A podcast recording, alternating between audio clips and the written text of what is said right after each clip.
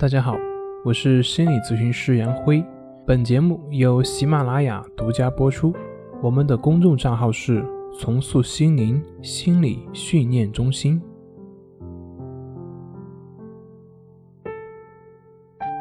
今天要分享的作品是：我们越努力去讨好这个世界，为何却越不受待见呢？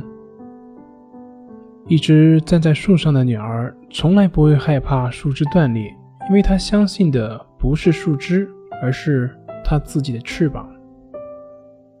很多人的焦虑以及无助，从根本上来说，就是把自己的期望值建立在外界的基础上，忽视了对于自己内在的建设。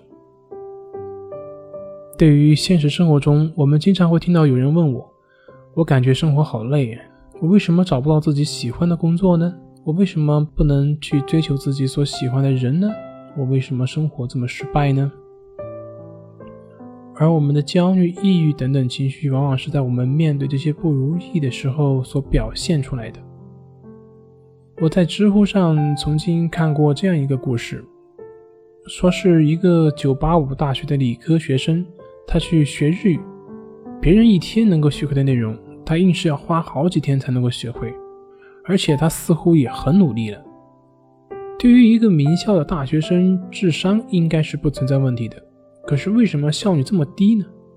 对于这个疑惑，后来去了解才知道，原来这个学生他根本就不喜欢日语，甚至是排斥，只是因为知道出国留学这个需要，所以勉强自己来学日语。他自己也知道努力，每天努力去学习，可是总是感觉使不上劲。总是感觉心在到处飘，这个故事就让我想到我以前的学习。不知道你们有没有过这样的一些体验？那个时候，我们的班上那些最努力的，大部分成绩都是中等，而且非常容易受到考试的影响，成绩起伏波动很大。而那些成绩很好的学生呢，往往却表现得很淡定、很从容。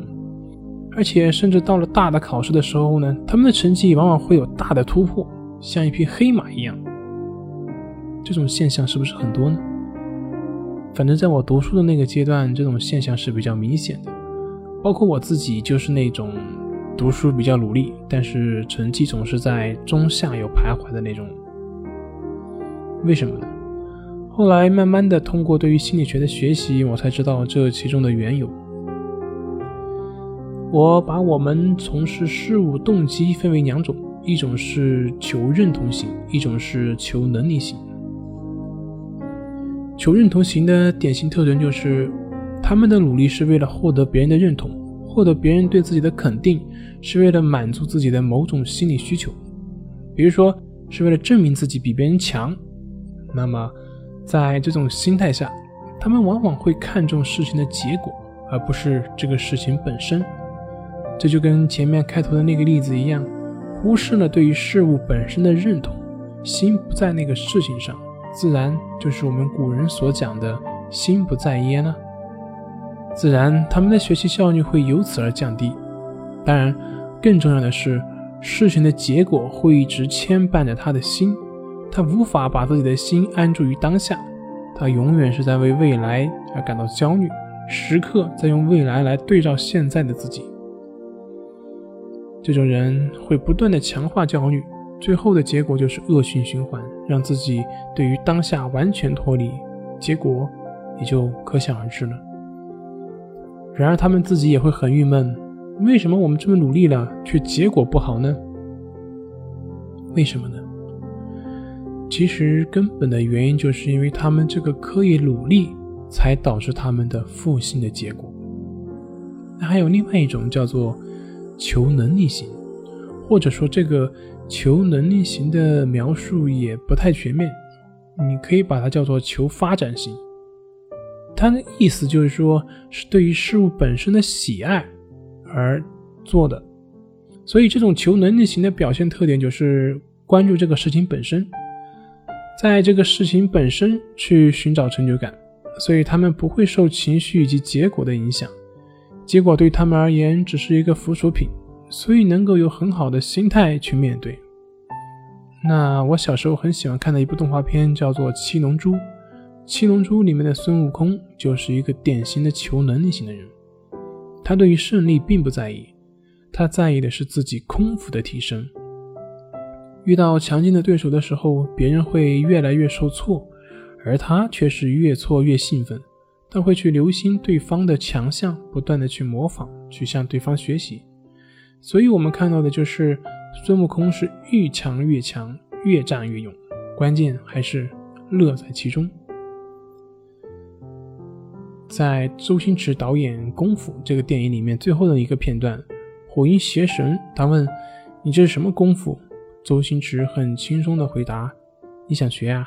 我教你啊。”这个时候，火云邪神跪下来哭了，他真心的输了。为什么呢？原来功夫一时的胜败并不是最重要，重要的是能超越功夫，超越胜败，永远保持一种宽广的胸襟。只有这样，才能够不断的进步，才能够称之为真正的绝世高手。我想，最后周星驰所要表达的也就是这个意思。火云邪神也是看到了这一点，这就是为什么他差点被如来神掌秒杀了，但是他不甘心，还是会起身反抗。可是最后听到这句话的时候，却跪下来认输了，因为他输的不是功夫，而是一种武学的境界。大家可以想一想。一个连胜负都不在意的人，他又怎么可能会失败呢？所以，就像老子所说的：“不争，故天下莫能与之争。”好了，今天就分享到这里，咱们下回再见。